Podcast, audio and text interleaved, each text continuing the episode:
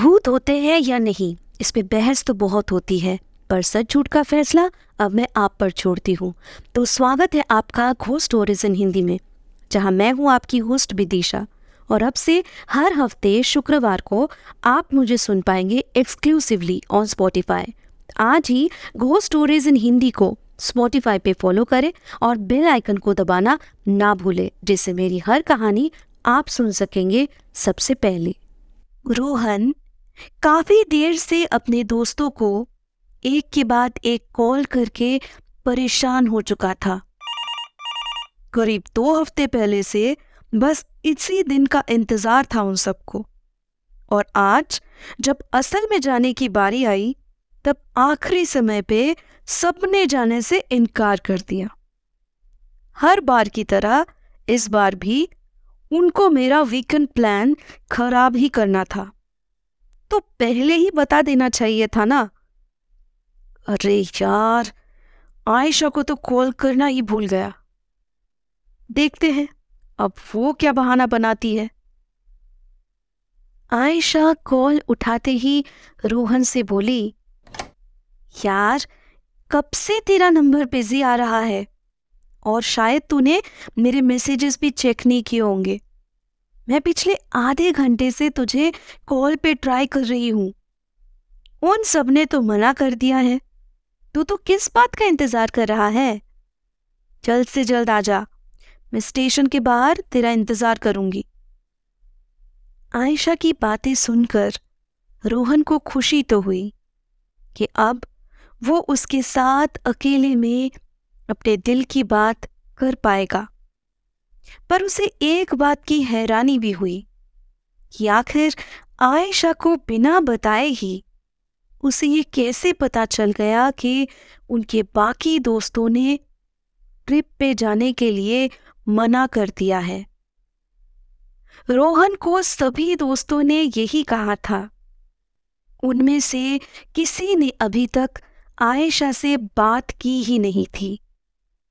तो रोहन एक बार उसे पूछ कर तब ही ट्रिप का प्लान कैंसिल करे। रोहन आयशा को पिकअप करने स्टेशन के बाहर एक जगह पर आकर कार रोकने ही वाला था, कि तभी उसे रास्ते पे एक लड़की कार रोकने के लिए इशारा करती हुई दिखी। करीब आते ही रोहन को पता चला कि वो लड़की और कोई नहीं, बल्कि खुद आयशा ही थी। हमेशा की तरह आयशा को देखते ही उसके दिल की धड़कनें तेज होने लगी।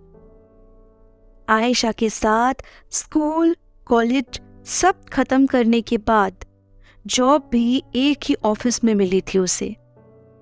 पर दूसरे ऑफ़िस से ज़्यादा बेटर ऑफ़र आने पर आयशा ने रोहन के ऑफ़िस से रिजाइन कर लिया। दोस्तों के काफ़ी कहने पर भी आज तक अपने दिल की बात रोहन आयशा से बता नहीं पाया। उसे हमेशा एक डर सताता रहता था कि अगर आयशा ने मना कर दिया और उनकी दोस्ती ही तोड़ दी तो वो अपने बेस्ट फ्रेंड आयशा को हमेशा के लिए खो देगा। रोहन को बिना उससे बात किए एक दिन भी रहना नामुमकिन सा महसूस होता था। बस यही वजह थी कि रोहन ने आयशा को कुछ भी बताना मुनासिफ नहीं समझा। कार को तेज़ी से चलाता हुआ रोहन आगे बढ़ रहा था। और मन ही मन आज आयशा को उसके प्यार का इजहार करने के बारे में सोचे जा रहा था। आयशा की चुप्पी तोड़ने के लिए रोहन ने कहा, देख यार, आगे से ना मैं कभी ऐसे उन लोगों को ट्रिप के लिए कहूँगा ही नहीं। पता नहीं उनको हमेशा से क्या ही मज़ा आता है कि आखिरी वक्त पे काम या दूसरा कोई बहाना बनाकर सब गड़बड़ कर देते हैं। तू क्या कहती है, आयशा? आयशा ने सर हिलाकर हाँ कहा। रोहन शायद समझ पा रहा था कि उसे यूँ अकेले घूमने का मन नहीं था। अपनी सहेलियों के बिना आयशा उदास सी हो गई थी। इस ट्रिप के लिए काफ़ी सारी प्लानिंग जो की थी उन लोगों ने। रोहन का भी मन नहीं लग रहा था अपने दोस्तों के बिना। पर वो इन सब बातों को ज़ाहिर नहीं करना चाहता था। उस रास्ते से कोई और गाड़ी गुजर भी नहीं रही थी। बस सन्नाटे को तोड़ते हुए उनकी कार आगे बढ़े जा रही थी। रोहन को अंदर ही अंदर एक डर खाए जा रहा था कि क्या वो आज रात जल्द से जल्द हॉलीडे होम तक पहुँच पाएगा या नहीं? और तभी अचानक से मानो उसका ये डर सच में तब्दील हो गया, क्योंकि उस कार में अजीब सा कुछ आवाज़ होने लगा। रोहन कार का इशू जानने के लिए उसे रोड के एक किनारे पे पार्किंग करता है और थोड़ी ही देर में उसे समझ आ जाता है कि अब वो कार आगे नहीं चल पाएगी। किसी मैकेनिक के अलावा उसे ठीक करना अब मुश्किल ही था। रोहन ने जहाँ से कार रेंट पे ली थी, उनको कॉल करके सब बताता है। पर उनका कहना था कि इतनी देर रात शहर से दूर आकर कोई मदद करना उनके लिए मुमकिन नहीं है। कार के अंदर बैठकर रोहन आगे क्या करेगा? यही सोच में डूबा हुआ था। कि तभी आयशा ने भारी आवाज़ में कहा, कहते हैं कि किसी जगह का नाम उससे जुड़े हुए किसी वजह से रखा जाता है। ठीक वैसे ही, इस जगह का भी नाम उसके पीछे छुपे हुए राज के ऊपर निर्भर करके रखा गया था। इस जगह का नाम है भूथा, जिसका हिंदी में मतलब है डरावनी। यहाँ के लोगों का कहना है कि रात के वक्त जो भी गाड़ी उस भूतहा स्टेशन के बाहर से होते हुए गुजरती है, उन्हें बीच रास्ते रोककर एक चुड़ैल अपने साथ चलने का इशारा करती है और हमेशा के लिए उसके साथ रहने के लिए कहती है। रोहन एक पल के लिए चुप रहकर बोला, ये सब तो क्या बोल रही है? मुझे तो पता ही नहीं था कि ये जगह हॉन्टेड माना जाता है। वो चुड़ैल तुझसे भी ज़्यादा डरावनी दिखती है क्या? यार, मैं इन सब बातों में भरोसा नहीं करता। वैसे भी तुझे देख के वो चुड़ैल पूरा मान जाएगी कि उसके टक्कर की कोई और भी है। तो मुझे किसी बात का डर नहीं। सुन, थोड़ा आगे चलते हैं और वहाँ चलकर देखते हैं हो सकता है कि कोई मदद भी मिल जाए। पैदल पंद्रह मिनट तक चलने के बाद, एक पुलिस चौकी दिखने पर रोहन की जान में जान आई। वो तुरंत उस पुलिस चौकी में बैठे हुए ट्रैफ़िक पुलिस ऑफिसर को सब कुछ बताने लगा। सारी बातें गौर से सुनने के बाद इंस्पेक्टर ने कहा देखिए मेरी शिफ्ट तो अभी ख़त्म हो चुकी है और मैं घर के लिए निकलने ही वाला था। मैं आपको बस इतना भरोसा दिलवा सकता हूँ कि कल सुबह जब मैं वापस आऊँगा तो अपने साथ एक कार मैकेनिक लेता हुआ आऊँगा। तब तक आप कैसे भी करके कुछ मैनेज कर लीजिए। इतना कहकर वो इंस्पेक्टर वहाँ से रवाना हो गए। रोहन उस इंस्पेक्टर से पूछना भूल गया था कि आस पास कोई होटल है कि नहीं। इसलिए आयशा के साथ वो आगे बढ़ने लगा। ताकि उन्हें कोई होटल या घर दिखे तो वो रात वही गुजार ले। कुछ दूर चलने के बाद आयशा को रोहन ने कहा, मुझे माफ़ कर दे आयशा। ये सब ना मेरी वजह से ही हो रहा है।